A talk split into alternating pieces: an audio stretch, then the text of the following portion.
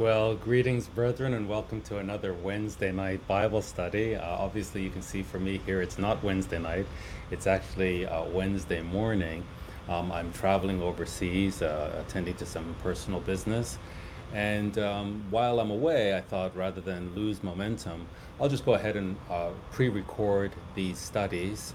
And then, God willing, when I get back towards the end of the month, uh, Pastor Murray and I will be together with you live and we'll do some uh, Q&A uh, with you uh, with a live session and then on uh, back to uh, the book of Psalms. We finished uh, up to book three of the book of Psalms. We're now taking an intermission from Psalms. And what I want to do is finish with the prison epistles. the prison epistles are four epistles that were written by the Apostle Paul. That is um, Ephesians, Philippians, Philemon, and Colossians. And so, God willing, what we'll do over the next couple of weeks here, we'll cover Philemon tonight, and then, God willing, we'll cover the book of Colossians next. Then we'll come back to book four of the Psalms. Again, we'll take our intermission. And what I'd like to do in the next intermission is return to the book of Isaiah. You'll remember that we did second Isaiah beginning in chapter 40 uh, to 66, which is really the New Testament Isaiah. Um, we skipped over um, first Isaiah, which is 1 to 39, which is some call Old Testament Isaiah. So we'll return to that, God willing, and then conclude this whole series with uh, Psalm, uh, Book 5 of the Psalms. So let's go ahead, and we'll open with a word of prayer, and then we'll get into tonight's study. Heavenly Father, our great God Almighty, we come before you. We live in tumultuous times, Lord. Uh, yet we are honored to be alive at this time. We are honored to carry uh, the banner for Jesus Christ in this very evil world. And we know, Father, that that will come with a lot of hatred and a lot of persecution. Uh, we have signed up for this, Father. We're your servants. And we just pray, God, that we can do exploits in your name, in the mighty name of Jesus Christ, and that we can honor your name, Father. We praise you. We glorify your name. We ask this uh, intervention on our study tonight, this blessing on our study tonight, in the mighty name of Jesus Christ. Amen. So, we are going to study the book of Philemon. It's a very short book, uh, it's uh, one chapter, but as I mentioned, it's part of the prison epistles. These are epistles that the Apostle Paul wrote while he was imprisoned. And you'll see here as we begin in um, Philemon uh, chapter 1, you'll see that. scriptures up here, you'll see that um, he identifies himself as a prisoner, uh, but not a prisoner of Rome. He says, Paul, a prisoner of Jesus Christ. So he acknowledges that he is in prison, but he's in prison by the will of the Lord. And he's accepting the will of the Lord. And this is a very interesting way that he opens uh, the letter to Philemon, because um, if you look at Colossians 1 1, which is the very next verse here, we see Paul an apostle of Jesus Christ by the will of God, and Timothy, our brother. So it's Paul and Timothy writing the letter together. Um, but Paul identifies himself with the Colossians, which we'll study, God willing, next week. He identifies himself as an apostle of Jesus Christ. Here, when he's writing to Philemon, it's again Paul and Timothy, but he identifies himself as a prisoner of Jesus Christ. And I think there are two reasons for this. Number one is this is a, a personal appeal to Philemon. There's a situation that Philemon is in that Paul is making a very personal appeal to him to address the situation. And we'll see that as this letter unfolds. And I don't think uh, Paul is trying not to exert any sort of authority here. He's appealing to Philemon, he's requesting Philemon to make this decision. Secondly, I think he's demonstrating to Philemon that we don't always get our own way, that you know, obviously Paul's will would be to be free, but the Lord's will is that Paul be imprisoned. And then he wrote these four epistles from prison, and he was able to convert the, you know, the, the Roman guard from prison. And he was able to do many things from prison, including converting Onesimus. So he acknowledges that he, he's not having his own way. And I think he's demonstrating by example to Philemon we don't always get our own way, we're seeking the will of the Lord. So he identifies himself as Paul, a prisoner of Jesus Christ, and Timothy, our brother, unto Philemon. our dearly beloved and fellow laborer. They love this man. Uh, Philemon is highly regarded, he's well loved, and he's acknowledged as a fellow laborer. That this Christian walk, I think sometimes we get confused, the, the influence of the uh, traditional Christian world. Sometimes we get confused and we think that Christianity is about going to services. Instead of going, we don't go on Sunday, we go on Sabbath. So we attend services on Sabbath, we sing a few hymns, we listen to the preacher, uh, and then we go home. And then we get back to our lives. Uh, and we think that that's Christianity. Christianity is about labor. And Paul acknowledges Philemon as a fellow laborer. We are co workers together in this calling. And, and that's how we should see ourselves as Christians that we are working together, we are co workers, we are contributors to advancing this great work of God. So we see the contrast between um, how Paul opens this letter to Philemon versus how he opens the letter to Colossians and Philippians and, and, and Ephesians and others, where he's an apostle of Christ. Here he's a prisoner of Jesus Christ. If we look at how he opens to Philippians, again it's Paul and his assistant Timothy, uh, the servants of Jesus Christ to all the saints in Christ Jesus which are at Philippi. So here they acknowledge themselves to be slaves of Jesus Christ to the Philippians. But here this letter is to all the saints in Christ Jesus which are at Philippi with the bishops and the deacons. And we've studied the book of uh, Philippians, it's in the archives, but we identified at that time uh, to take note that the bishops and the deacons were included with the rest of the brethren at Philippi, and the letter was to everybody, and that bishops is plural that in Philippi there's not just one elder over everybody, there's plurality of eldership. Goes on to say, Grace be unto you and peace. And we're going to see this in the letter to Philemon as well. There's this uh, blessing of grace and peace from God our Father and from the Lord Jesus Christ. So, both from the Father and Jesus Christ. Notice the Holy Spirit is not mentioned as a third person. And then he says this, and going to be very similar when we look at uh, Philemon. I thank God upon every remembrance of you. And the, the you here, when we studied Philippians, it's plural, it's the whole congregation. Always in every prayer of mine for you all, making request with joy. So, so there's Paul is praying for the Philippian congregation, and and he's, he's doing it with joy. There's no burden on his heart. Unlike when you look at his relationship, his contentious relationship with the Corinthian brethren. Here with the Philippians, he has great joy in ministering to this congregation. And he makes request for them. He's, he's praying for something for them. And he's praying for their fellowship in the gospel from the first day until now. And then he's confident of this thing. And we're going to see a similar parallel structure in Philemon. He's confident of this very thing that he which has begun a good work in you will perform it until the day of Jesus Christ. So he opens uh, Philippians, wishing upon them grace and peace, this blessing of grace and peace, grace being sort of the, the traditional Greek greeting, and peace uh, in the Greek irene, but in the Hebrew shalom, this this peace of God, this this grace, uh, this this blessing of forgiveness from God, and then shalom, the peace that comes with that, uh, upon the congregation.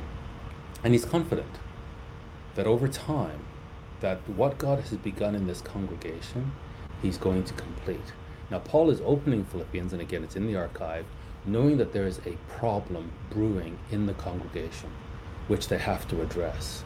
But he's confident that they will, in fact, do that. We're going to see a parallel uh, structure as we uncover the book of Philemon. So, back to Philemon, verse 2. Now, what's interesting and what kind of shocked me when I was reading this a couple of things stood out to me. One was, I always just assumed that I hadn't read the letter for a while, and maybe that's the case with you as well. I hadn't read Philemon for a while, and I just always assumed that the apostle Paul was writing to Philemon. As I started to look at the letter more carefully, I see it's Paul and Timothy writing to Philemon, but not just to Philemon. They're actually writing to the whole congregation. The issue is with Philemon. The, the issue and the request is the issues with Philemon and the request is to Philemon. But the letter is to the whole congregation. And I was actually very sensitive to this because we just received a letter uh, from one of our brothers out east, uh, Brother Morley. Thank you so much for your letter. And, and because I was studying Philemon, when I was reading his letter, a very encouraging letter, which we, we appreciate, and uh, it was to uh, myself and Pastor Murray um, and Deacon Jan, and, and to the whole congregation, to the brethren in Burlington. And so I'm reading this and I'm thinking, wait a minute, this letter is not just to us, it's to our whole congregation. And, and there, so I shared it with our congregation. And I think that as you read the New Testament, uh, you see within the New Testament, there are many, many points where Paul is very public. In fact, Christ is very public. And I think sometimes we try to be overly cautious and overly confidential. We, we do have to be confidential, but there are times when things must be exposed. There are times when we must be very transparent with our congregations, uh, both good and bad. And we need to follow the example that's laid down for us in Scripture. So here, this letter, which involves a very personal matter between Philemon and Onesimus, that even though it's a personal matter between the two, it has broader implications. It has implications that will affect the whole congregation and maybe even broader than that. And so, even though it's a personal matter between two people, Paul writes to the whole congregation and exposes what is going on to the whole congregation. And in a way, it puts a, some subtle pressure, or maybe not so subtle pressure, upon Philemon to do the right thing. So it's uh, verse 2 it's to Philemon and to our beloved Apphia. And uh, many believe that Apphia is Philemon's wife. So it's to Philemon, and it seems appropriate or, or reasonable that it's to his wife as well, and to our beloved Apphia. And Archippus, our fellow soldier, and to the church in your house. And you'll see in Colossians 4, verse 17, and say to Archippus, Take heed to the ministry which you have received in the Lord, that you fulfill it. So, so what we see here in terms of who the letter is to, it's to Philemon, who seems to be a man of some means. He seems to be a fairly wealthy individual. Uh, he's also the master of Onesimus. And this is the uh, issue is between Philemon and Onesimus. Uh, it seems like it's uh, to his wife as well, because the church meets in Philemon's house. So it seems like he has enough means that he can actually host the whole congregation. But then Archippus seems to be the, the, the, the, the elder that is uh, ministering to this household. So we have the elder, Archippus, we've got Apphia and Philemon being the hosts, people with some wealth, being the hosts of the congregation, and then the congregation meeting in their home, and the letter being to all of these people. Verse 3. Now, in verse 3, and we covered this in Philippians, the being sensitive to the pronouns. So this is a second person plural. Grace to you. You know, in, in, in Texas, maybe they'll say grace to y'all, right? This is grace to you, plural. So after naming who the letter is to, it's these multiple people. Really, let's just say the church that meets in Philemon's home. Uh, then he's offering grace to the whole church and peace. So that traditional greeting of grace and peace from God our Father and the Lord Jesus Christ. And we saw that in Colossians as well. In fact, in most of his letters, he opens that way. Then, again, following what we saw in Philippians, here in Philemon, but there's a twist. I thank my God, making mention of you always in my prayers. So, the same way that he thanked God for the Philippians, and was making requests to God for the Philippians. We're seeing the same pattern here, except in Philemon 3, you is plural, and then in Philemon's 4, Paul focuses his attention now on the singular, on Philemon himself. So I thank my God, making mention of you, Philemon, always in my prayers. Hearing of your love, again singular, second person singular, hearing of your love and faith, which you have toward the Lord Jesus and toward all saints. And there's a bit of a chiastic structure here where we have love, faith, the Lord Jesus, and the saints.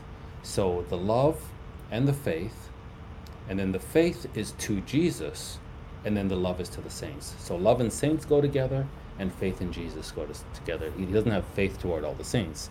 He has faith toward Jesus and love toward all the saints. And this is the, the new the, the way he's so hospitable. He's hosting the church in his house. He's looking after the brethren. He's he's truly a fellow laborer. And Paul hears of all of his work. And I should mention as well, I should have said this, that the Philemon, his home, is in the city of Colossae. And so the, when we study Colossians next week, that's the congregation that Philemon belongs to. And his household is there. And Onesimus was his slave there. Onesimus served him there. And when we say slave, most of us, when we hear the word slave, uh, immediately we conjure up images of the Atlantic slave trade and, and uh, what happened in North America, what happened in the UK, uh, the way that the Africans were enslaved, that this brutal, brutal system of, of enslavement. That, that's not what we're talking about here. Really, uh, what we many, many of us don't understand, number one, uh, what we don't conjure up images of is the Arabic slave trade, which was far worse. It was, which was devastating that we don't have black families in Arabia because all of the men were castrated immediately when they went into the uh, when, when they crossed the desert and went into Arabia as slaves, and they were brutalized. It was a far bigger, far more intense, far more brutal slave system, but it's quiet. Nobody talks about it. Uh, the Muslims get a pass. Nobody dare criticize them. And all it is is all about the American slave trade, the American slave trade, even though it was America and the UK that ended slavery. That, that to great cost and, and, and, and uh, personal sacrifice and loss of life, they went around the world and ended slavery. And in the 1960s, even forced Saudi Arabia to formally abolish slavery, although uh, slavery continues in the Middle East to this day. And, and the enslavement and the auctioning of, of Africans continues in the Middle East to this day. So that's not what we're talking about here when we say uh, Onesimus was the slave of Philemon, or Philemon was the master of Onesimus. Uh, this was the economy. Globally, the whole economy, this is the way the economy functioned. If we were born in this time, it would be out of our, it would be impossible for us to imagine any other system. This is just the way it was done. And uh, some people voluntarily went into slavery. Uh, maybe they were in debt and they just said, okay, I, I will go into s- slavery, I'll go into, I'll become a slave uh, to pay off my debt and that's just the way it works. There are things that we do today. Uh, you know, we, we, we put on our pants and shirt and do, uh, do our shoes, and, and we just do things and we take them for granted. Uh, and we can't imagine it any other way. And yet, in the future, people are going to look back to this time and say, why did people do this? Why did they behave this way? It's just the way things are done right now. And we, can, we, we don't even think about it. So that's what we have to be sensitive that when, when the Bible is talking about slavery, and, and Paul is going to send Onesimus back into his uh, slave master relationship with Philemon. Don't think of either the Atlantic or the Arabic slave trade. Just try to imagine uh, an employer and an employee. Think of it more that way. So, Philemon has great faith toward Jesus and great love toward all the saints. Now, verse 5 is parenthetical. So we read verse 5. Let's go back to verse 4 and then skip the parenthesis. So the parenthesis just tells us that Philemon has um, great love toward Jesus, sorry, great love toward the saints, and great faith toward the, the, the Lord. And that faith to the, the Lord is actually expressed in the great love that he has to the saints. And Paul has heard of all of this, most likely from Onesimus himself. So let's go to verse 4. I thank my God making mention of you always in my prayers. So Paul is constantly praying for Philemon. What is he praying for? I thank my God, making mention of you always in my prayers, that the communication of your faith may become effectual by the acknowledging of every good thing which is in you in Christ Jesus. This sounds a lot like what he said to the Philippians, that he's making mention of them always in, in, in his prayers, uh, that he that has begun a good work in them will complete it, that he has every confidence that that's going to happen. Now, the word communication here is koinonia in the Greek, which is better translated fellowship. That the fellowship of your faith may become effectual. So he has this great love towards the saints, which is born from his faith in Christ. Now, that faith and the fellowship that comes from it, Paul is always thinking of Philemon and constantly praying for him that the koinonia of his faith may become effectual. So, so it may emerge to, to greater effect by the acknowledging of every good thing which is in you in Christ Jesus. So, so there's something that the Holy Spirit puts in us. We don't fully understand it, and it isn't fully mature. And while we're in this walk, the various trials we go through and situations we find ourselves in, this thing that's in us via the Holy Spirit, it matures, it grows stronger, it emerges to great effect. And so Paul sees something in Philemon that is only possible by the Holy Spirit. And it's demonstrated by the great um, love that he has toward all the saints. This, this faith that he has in Christ is demonstrated by this great love. And Paul is looking at all of this, which we would look at and think, this is phenomenal. Paul is looking at all of this and saying, this is just the beginning. I'm, I'm praying now, now that I see this in you, I'm praying that the full maturity of Christ may emerge in you so that you can really do the work of God. That the koinonia of your faith may become effectual by the acknowledging of every good thing which is in you in Christ Jesus. So there's a power in Philemon that is only possible through Jesus Christ. And in all of us, especially in this time, we need to acknowledge this power. That there's a lot of reason for us to hate each other. There's a lot of reason for us to hate if we follow the media, the Marxist media, that wants to just really overtake our thinking and, and persuade us to be haters. Uh, there's a lot of reasons for us to invite division in the church, but this is immature. The mature Christian does not dredge up the past even going beyond before we were even born, and, and blaming people for things that they have nothing to do with uh, in order to con- conjure up this hatred and live out this hatred and despising. Uh, this is the devil's work. And that does not, that, that's not what the Holy Spirit enables. The Holy Spirit does not enable us to hate. The Holy Spirit enables us to love. And that's the test for Philemon here. And I think this, this, this is a very personal letter, and yet it's part of the canon. It's a very personal letter, and yet Paul is writing it to the whole congregation. Because Paul is saying, look, Philemon, if you don't get this right, if you cannot mature in Christ, your conduct can have a devastating effect on the whole congregation. Again, very similar to what we saw in Philippians, which is in the archive, was the first study we did when we began this series years ago. Um, this this uh, contention between uh, Syntyche and Euodia in the congregation at Philippi, a very personal um, conflict. And Paul writes about it to the whole congregation to say, this needs to be addressed. Because if this goes unchecked, it could have very disruptive effect on the whole congregation.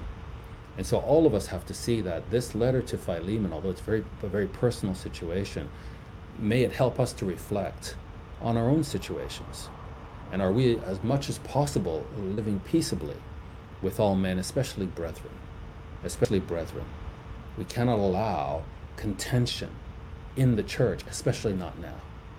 You know, I, I wake up here in the UK on um, in an undisclosed location in the UK uh, here on Wednesday morning um, and see where the state of affairs are in the U.S. election. And this is this is going to be a, a period of intense turmoil. Blood will be spilled. Uh, I can't see any other.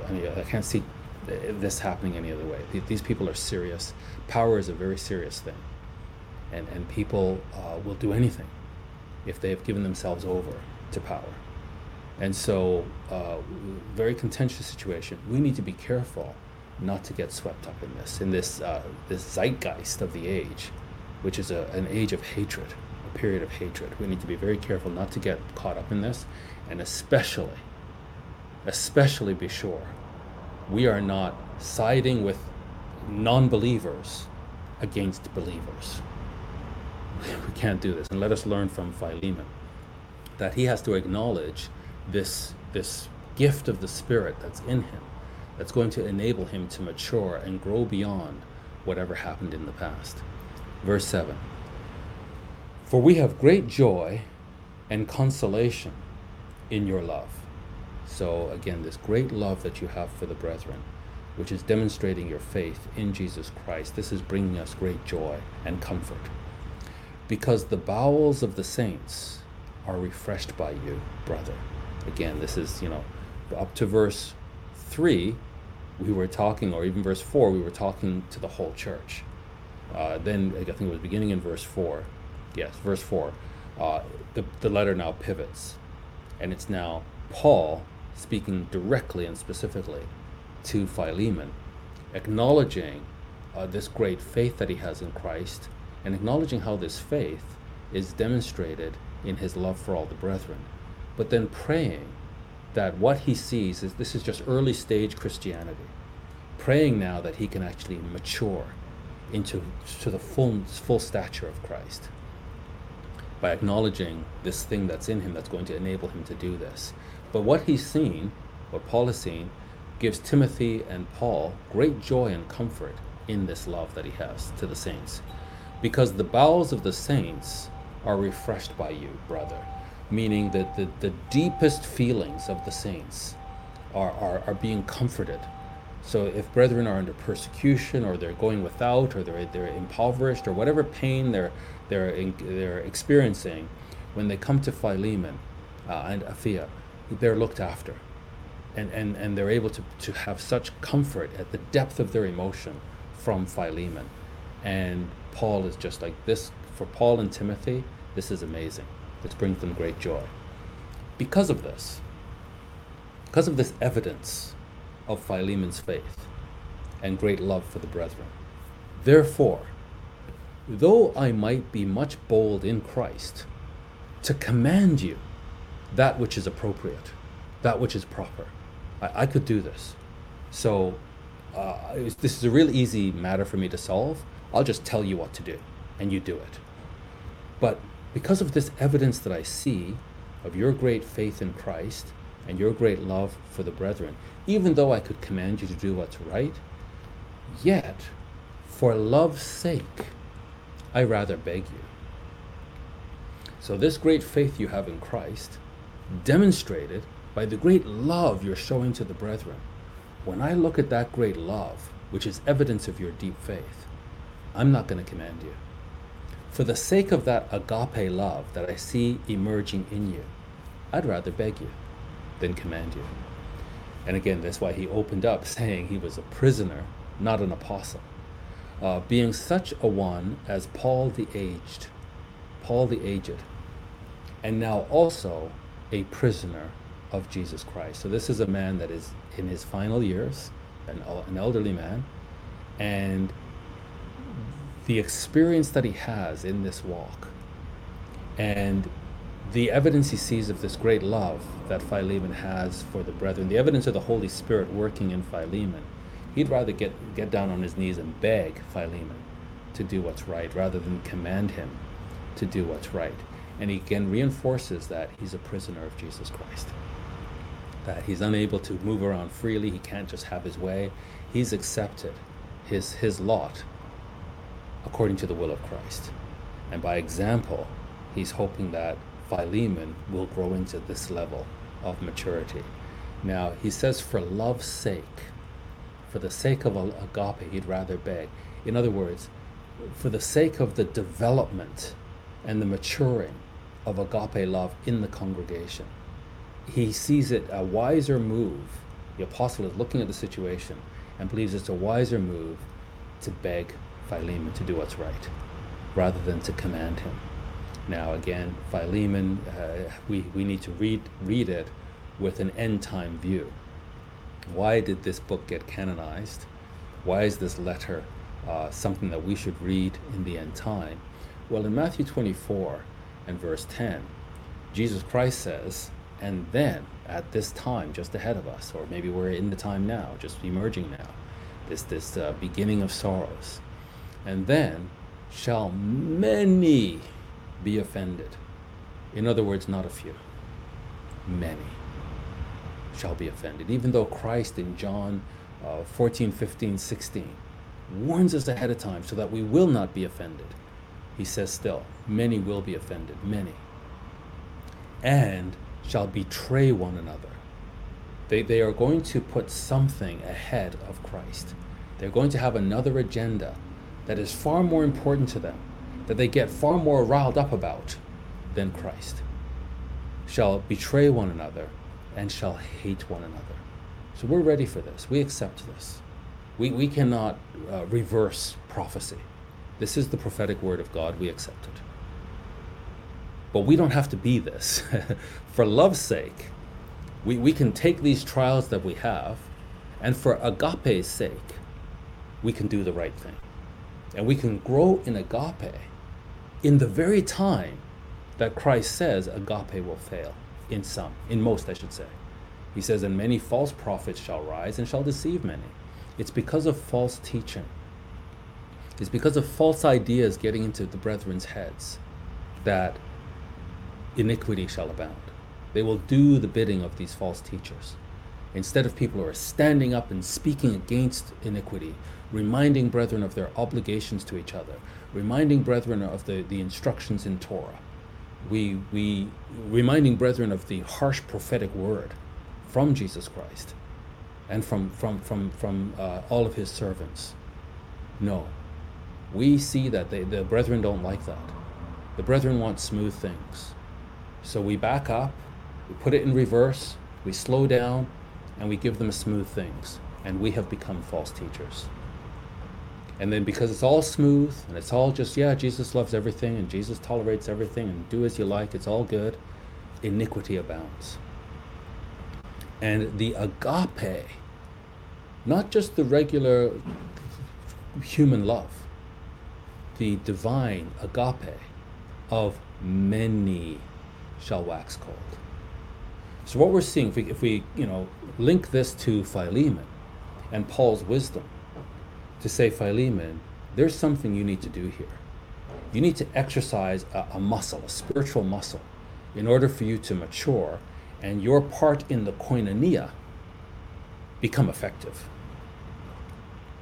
We need to look at this and say, wow, this is how we grow in agape that we find ourselves in these situations which humanly we can justify.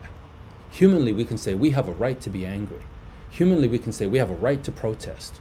Humanly, we say we have a right to hold a grudge. Okay, that's, that's the human condition. But Paul was praying constantly for Philemon that he would acknowledge that thing that is in him, that would enable him to grow up in Christ and for agape's sake, rather than command him to do it, he pleaded with him to do it. So we need to exercise and find these situations where, for agape's sake, we can exercise the right course of action to develop our agape rather than allow the agape to wax cold, which is the prophetic curse upon the covenant people. Back to Philemon 10. So now we're deep into the letter, and we finally find out what it's about. So verse 10, we finally see what is this about. I'm begging you, so I don't I could have commanded you, but I'm not. I'm begging you, I beseech you for my son Onesimus, whom I have begotten in my bonds. So this again we see the power of Paul's acceptance of his imprisonment and just how fruitful he was in this imprisonment. They they meant it for him for evil, God meant it for him for good. And so now he's pleading for Onesimus. Onesimus comes from Colossae. He somehow find him, found, found himself to be with Paul. While he was with Paul, he heard the gospel. So when he was with Philemon in Philemon's home, he was not a Christian. Philemon was a Christian. The church met in his home. Uh, Archippus was uh, clearly a minister there. Um, but Onesimus was just a servant, and he did not convert with the household. So he did something. We don't know what exactly, but it's something that caused Philemon to suffer loss. He did something. And it looks like he maybe perhaps stole something from Philemon uh, and then fled. And then he found himself with Paul and listened to the gospel from Paul and accepted it and was baptized by Paul or by somebody in Paul's uh, community and had the laying on of hands and receive the Holy Spirit. And so Paul considers him his son in this calling because he had begotten it. He is the one that had caused the Holy Spirit to be imparted uh, and, and embedded in Onesimus. So he sees Onesimus as his son. To maybe put this in a modern context, if we maybe were to put this in a modern context, it would be like you are, um, let's say you're an American and you're a retailer and you have your shop and you have your employees. And there's one, Onesimus, by the way, uh, the name means useful. So there's an employee that you have called useful. Um, and meanwhile, what you didn't realize is that the whole time he's been stealing from you, or she's been stealing from you. And not only that, uh, maybe this you get you call you're part you're part of an urban area where there's rioting, and you're watching the news, and you see your shop being rioted. And on the news, you actually see your employee called Useful being one of the rioters, one of the looters, going into your shop and, and breaking in. So try to off against police officers chanting for justice. Don't shoot! Don't shoot! But on the periphery, opportunism. So what we've been seeing for the past couple of hours here is this standoff and uh, skirmish between police and these protesters. And what you're seeing right now is police squeezing the protesters. They have actually surrounded us. Uh, they're coming in from all angles. They're trying to put this out. And we have seen a significant amount of looting. With demonstrators and riot police facing off in the center of town, looters struck. This auto parts center nearly picked clean.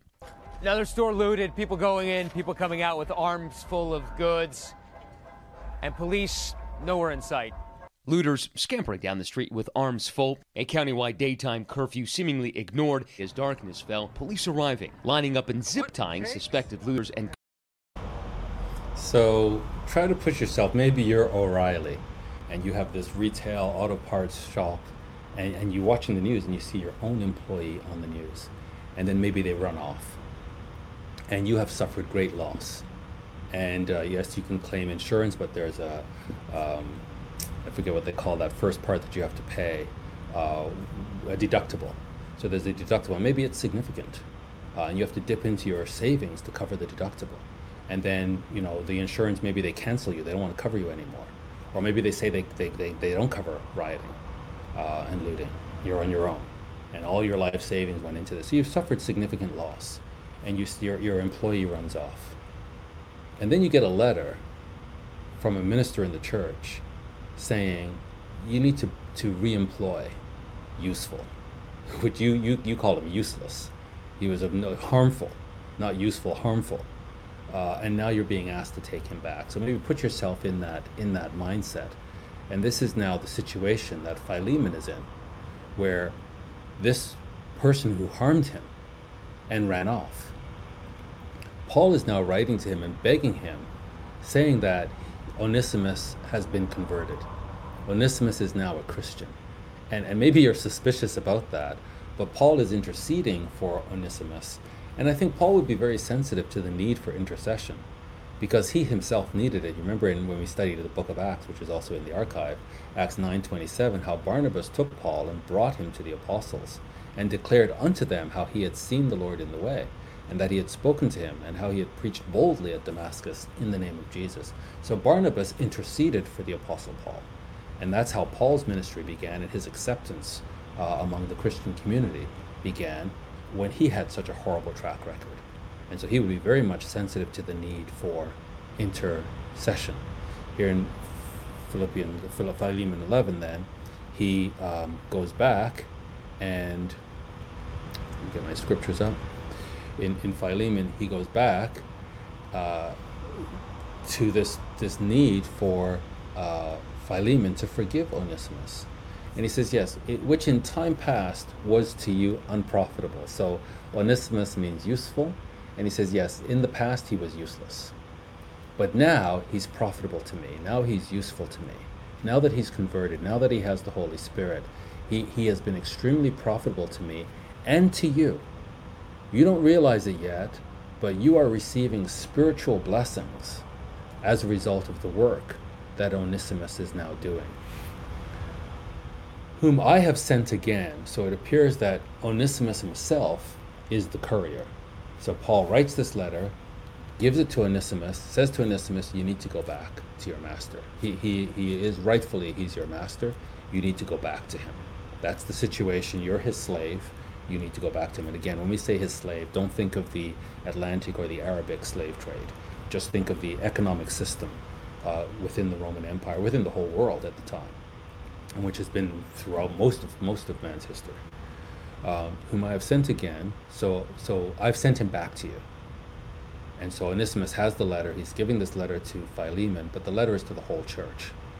And so there Onesimus is with Philemon, Paul, Paul having sent him, whom I have sent again, you therefore receive him. Receive him.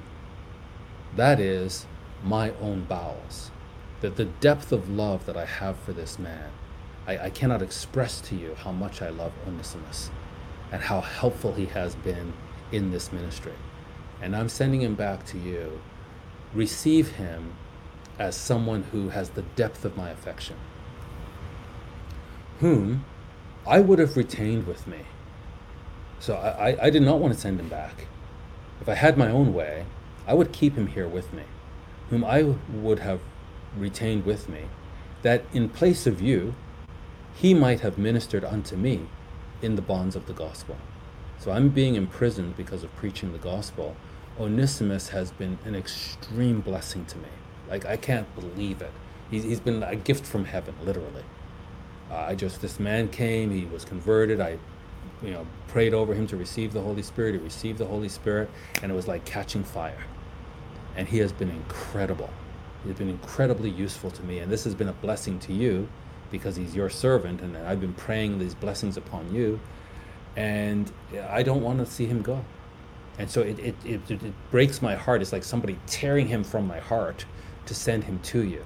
So I want you to receive him as someone that I have incredible depth of affection for, who I wanted to keep with me, that he might minister to me because you're, you're unable to minister to me here in my imprisonment. But without your mind or without your consent, would I do nothing. So it kind of, you know, it was on my mind to just, he's so useful to me, he's so helpful. I, I wanted to keep him. But unless I have your consent, I'm not going to do that. So without your consent would I do nothing, that your benefit should not be, as it were, of necessity, but willingly. So if I were to keep him here and write to you and to say, Onesimus is converted, I know that you guys had some situation in the past, I, am just going to keep him. He's so useful to me, I'm just going to keep him here. Then, you know, he knows Philemon's not going to say, no, you send him back right away. Uh, Philemon would say, okay. But then that would be of necessity. He would have no choice in the matter. So what Paul is doing is sending Onesimus back to Philemon and then saying, It's up to you. You, you do whatever you think is best. For perhaps he, therefore, departed for a season, that you should receive him forever. So, whatever situation you guys had in the past, and yes, it was unpleasant, and, and yes, you suffered loss, but maybe the reason for all of that was so that he would come to me, hear the gospel, be converted, and now be part of this koinonia forever. For perhaps he therefore departed for a season, that you should receive him forever. Not now as a servant or a slave, but above a servant, a brother. So uh, let me just finish the verse. Not now as a servant, but above a but above a servant, a brother beloved, especially to me. But how much more unto you, both in the flesh and in the Lord. So this is interesting. This verse, uh, it seems between the lines. If you read between the lines, it seems that the apostle is asking Philemon to set the slave free, set him free, make him a freeman, so that you can receive him as more than a slave in the flesh. But regardless of the situation in the flesh, he's more than a slave in the Lord. Receive him as a brother in the Lord. Receive him as part of the koinonia. Receive him as if you would receive me. Not now as a servant, but above a servant, a brother beloved. And this again, this verse 16, again, you know, to go over this uh, Black Lives Matter curse and plague and cancer that is covering the Western world, which is so hypocritical and, and deceptive, uh, which is now creeping into the Church of God. You know, from verse 16, you see how clearly we can't allow human matters to infiltrate the spiritual relationship. That even though this man might be a slave in the human world, in the, fle- in the world of the flesh, in the world of the spirit, he is a beloved brother. And who knows, maybe he would even be raised to uh, the, the, the role of a minister. And that in Philemon's own home, alongside Archippus, Onesimus, even though he's a slave of Philemon, he might be an elder in Colossae. That might be Paul's intention that this man is so, he really gets it. And he's so spiritually gifted and endowed that I, I will uh, ensure that he is raised to the, the, to the eldership, to minister with Archippus. And so, even though he's a slave in the flesh, he's an elder in the spirit. And, we, this is how we have to see things and how we have to see brethren. We can't be that we're looking at brethren and looking at the color of their skin, looking at brethren and holding them accountable for things that they had nothing to do with. Uh, this, this is the cancer of Marxism and we can't be, in, we have to be inoculated from this. And verse 16 shows how, on the human level, he's a slave. But let's remove the flesh and think of on the spiritual level and receive him above a servant, a brother beloved. That's who he is. As Paul says, especially to me. But how much more to you, both in the flesh and in the Lord? How, so he went from being the name useful to being useless, and Paul is saying, no, he's really, really useful now. If you count me, therefore, a partner, receive him as myself. If you see me as part of the koinonia, if you count me as part of the Christian fellowship, then receive Onesimus the way you'd receive me. Which makes sense. If he's part of the fellowship, he's part of the body. Uh, when Paul wrote to the Romans in 12:4, he said, "For as we have many members in one body, it's one body, and all members have not the same office, so we, being many, are one body in Christ, and every one members one of another. So if you count me a member of the body, and you would, the way that you would receive me as a member of the body, we are members of the same body, you need to receive Onesimus the exact same way. Maybe he's even gifted the same way as Paul. So, whatever part of the body Paul functions in, whatever member of the body he is, that Onesimus is the same part of that body the same type of member. So receive him the way you'd receive me. And in first, when he wrote to Corinthians or Cor- Corinth, around the whole Passover and agape meal situation, he says, For he that eats and drinks unworthily eats and drinks damnation to himself, not discerning the Lord's body. And this is now the test for Philemon. Can you discern the Lord's body? Can you see a difference between the flesh and the spirit? Can you see Onesimus in the spirit? and discern that he's part of the Lord's body and the same part of the body perhaps as I am. Back to Philemon. Yeah, actually, when I when I read um, when I read the next couple of verses, I actually laughed out loud. I actually burst into laughter. There's just the craft of this letter.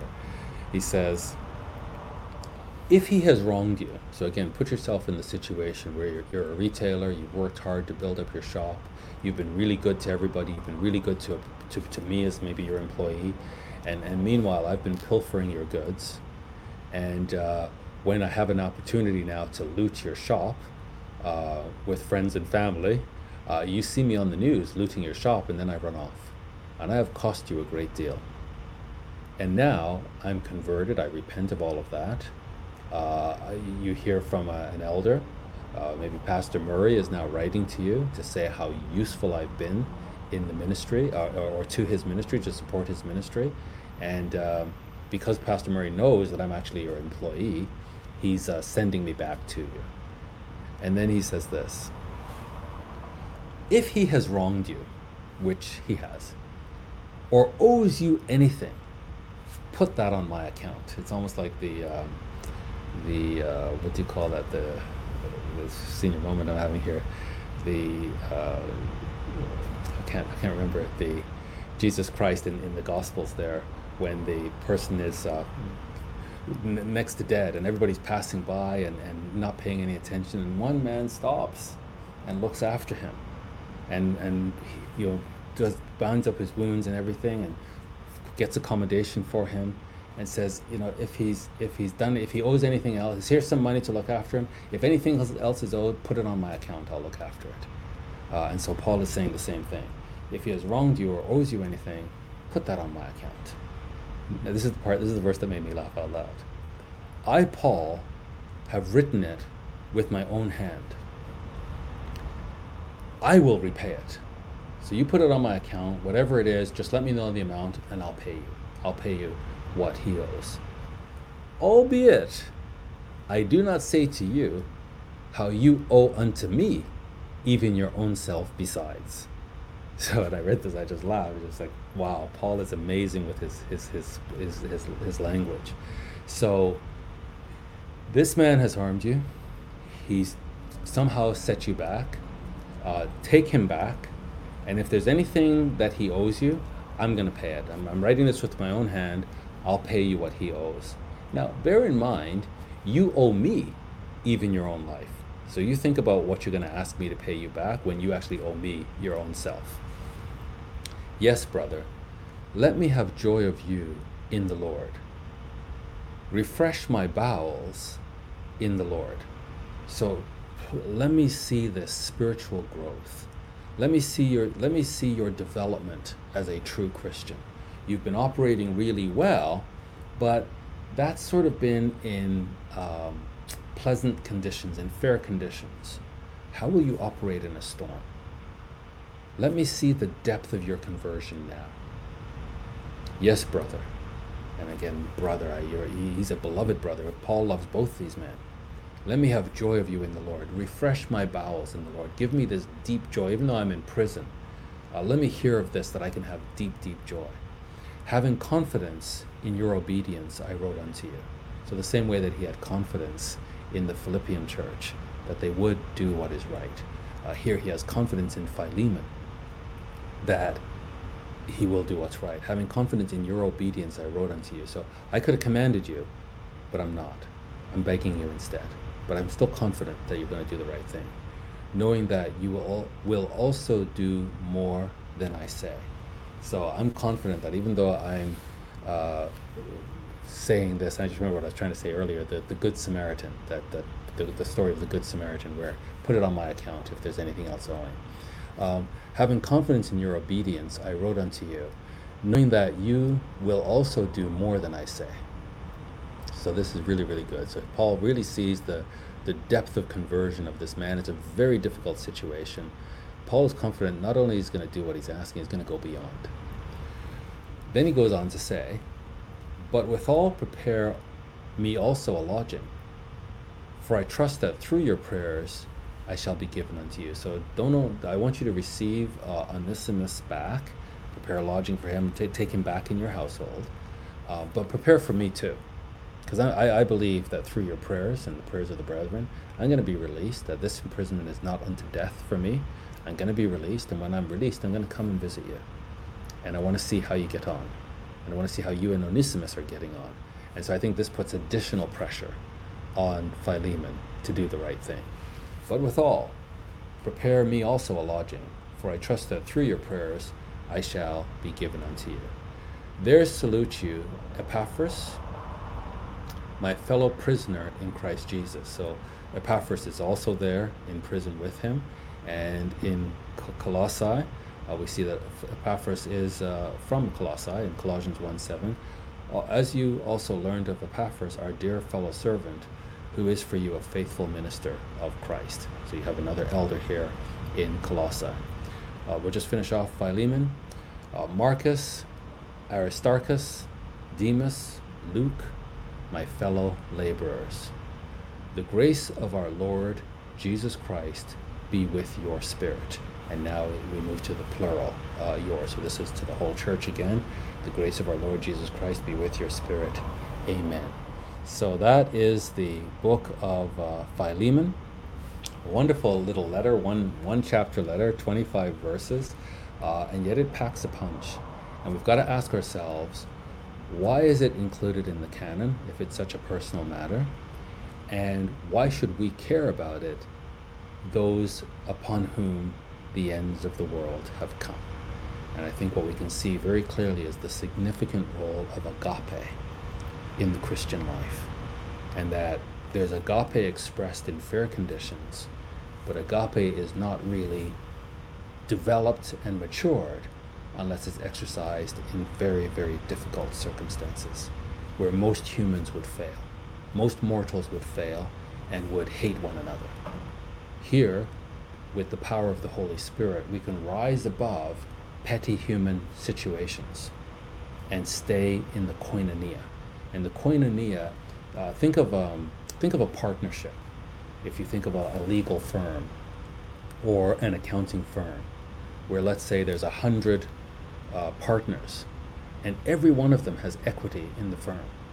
A hundred, there's a hundred lawyers or a hundred accountants, but they're all partners, and they all have equity in the firm, and they all care about the outcomes of the firm because they're owners.